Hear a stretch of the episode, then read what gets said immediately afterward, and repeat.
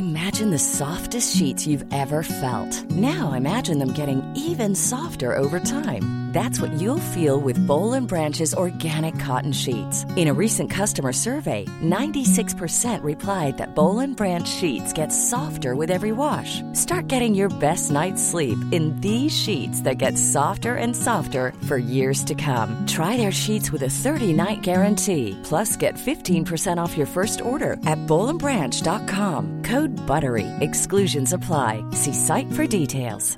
Life is full of awesome what ifs, and some not so much, like unexpected medical costs. That's why United Healthcare provides Health Protector Guard fixed indemnity insurance plans to supplement your primary plan and help manage out of pocket costs. Learn more at uh1.com.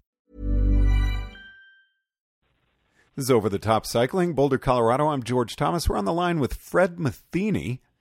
Fred, you're kind of a cycling legend. You know that? That's really cool to be on the line with you. I think if I'm a cycling legend, that probably means I'm old. Uh, I didn't mean it that way, but. so, Fred, what was it about cycling that really grabbed you as a youngster? When did you get involved with bike racing? Well, I'm I'm 70 now, so I started in the era of balloon tire bikes back in Ohio when I was a kid uh, went away from the sport uh, to pursue football in, in high school and college.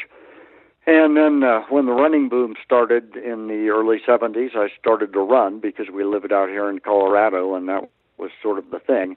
And it soon became obvious that I wasn't much of a distance runner, but I really enjoyed riding the bike. So one thing led to another. I started uh, racing in the mid 70s and uh, have been at it ever since. Now, I do want to go back to your football time just a little bit. You know, we think about lifetime sports and something like football, which can really take people over and become very passionate about it. What's it like to actually walk away from a sport and not really be able to do it again? Well, that, that was frustrating because I was uh, able to play in high school, and then I gained uh, 50 pounds in the weight room and, and overeating uh, to play in college, and, and uh, unfortunately, the Cleveland Browns didn't want me for any number of good reasons. and uh, so, yeah, it is difficult, but I needed an athletic outlet, I think, and cycling. Uh, once I'd lost the fifty pounds, was an obvious, uh, obvious choice. How hard was that for you to do? The the weight to loss, lose actually. The weight? Oh yeah.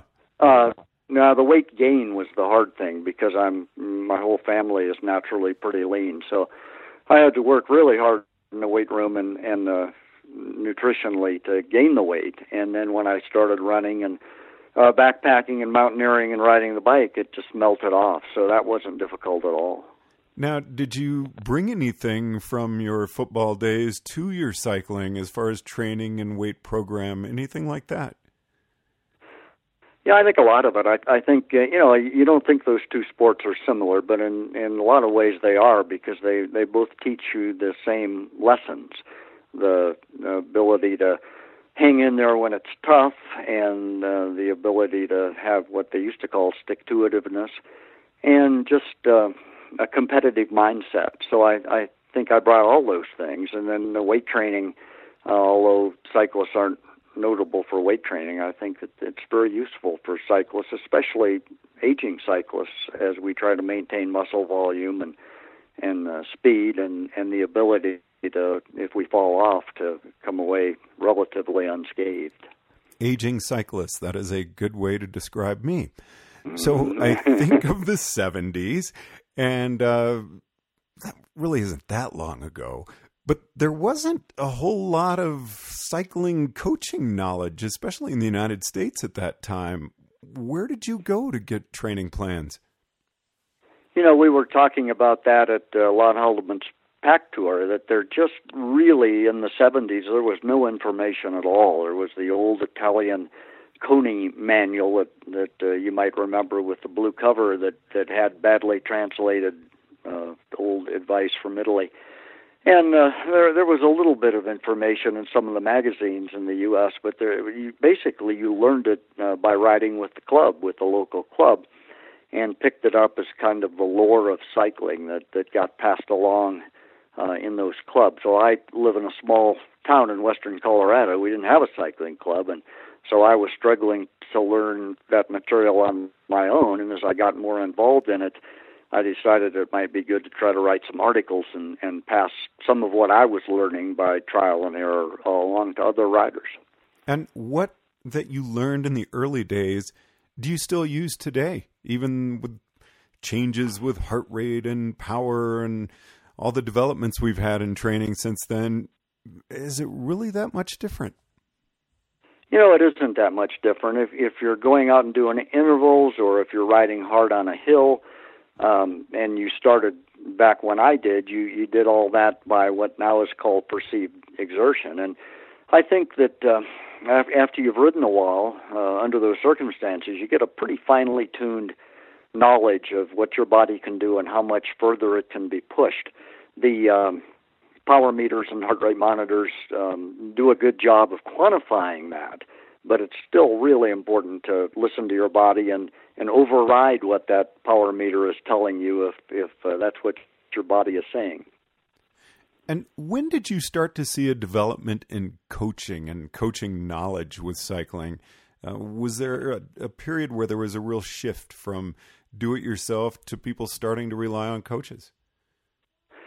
Uh, there weren't any coaches uh, in the 70s when I started, uh, at least personal coaches like that, except maybe a couple of clubs had people who took on that role. I think um, I, I really think Joe Friel in the in the 90s, early 90s, uh, with his cyclist training Bible and his coaching, um, got this going. I I think that uh, Chris Carmichael uh, uh, popularized it with CTS a lot of people uh, uh, jumped on that bandwagon when there was a certification program for cycling coaches.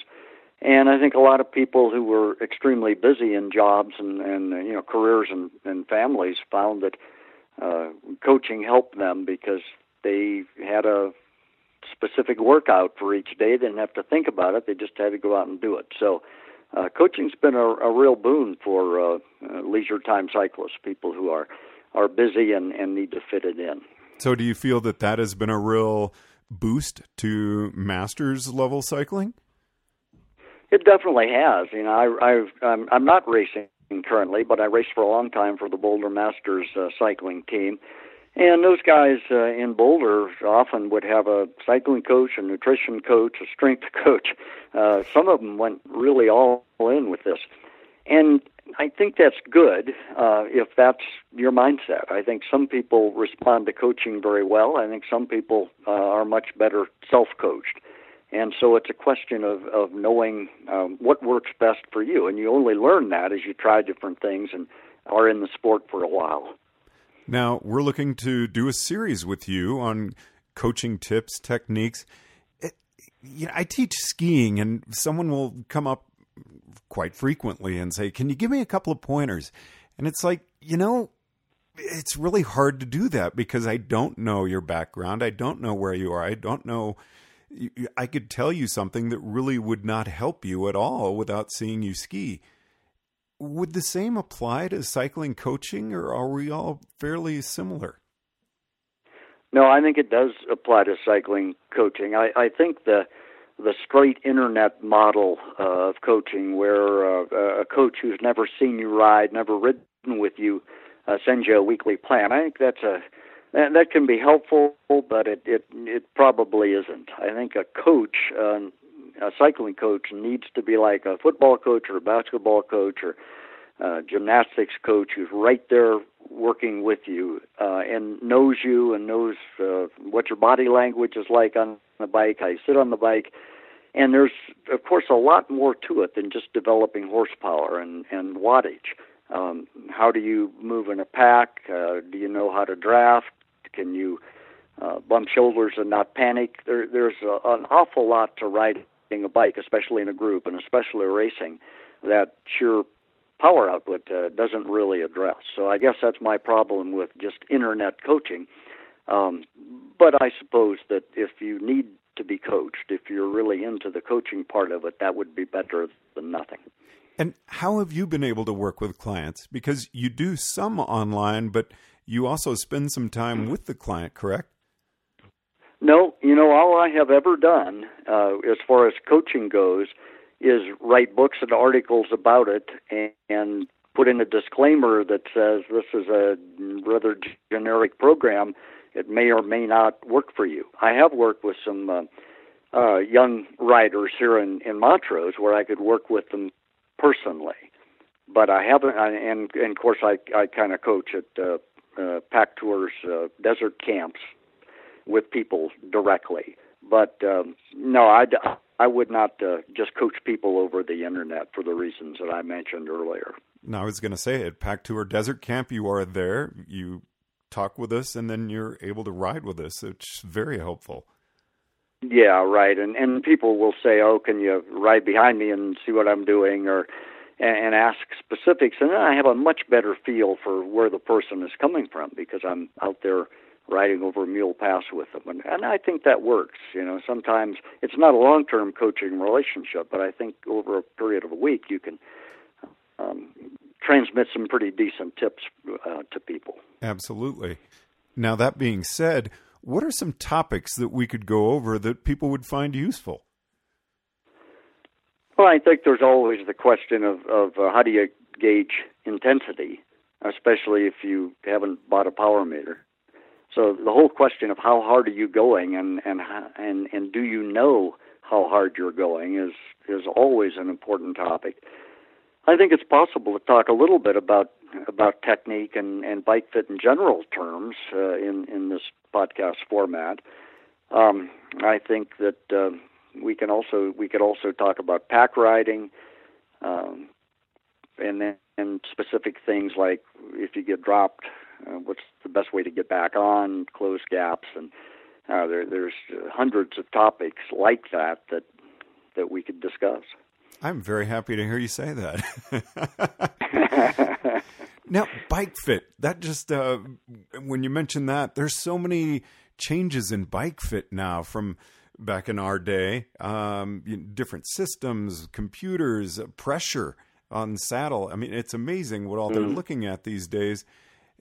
But it still seems to be an art. I mean, I can go see someone who's been you know, in the business of bike fitting for years and years and years, and it seems they can still really nail it.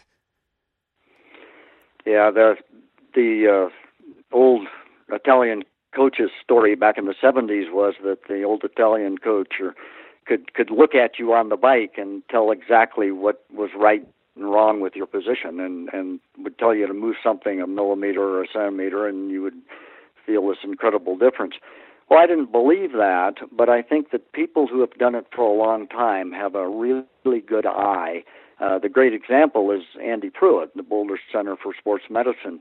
I've worked with Andy a lot, uh, co-authored his uh, medical guide for cyclists book with him, and uh, Andy used to come to uh, Tour Desert Camp, line people up on trainers, and walk along in front of them, watch them pedal, and and say to the person, "Your your right hip hurts, doesn't it?" And the person would say, What? How did you know that?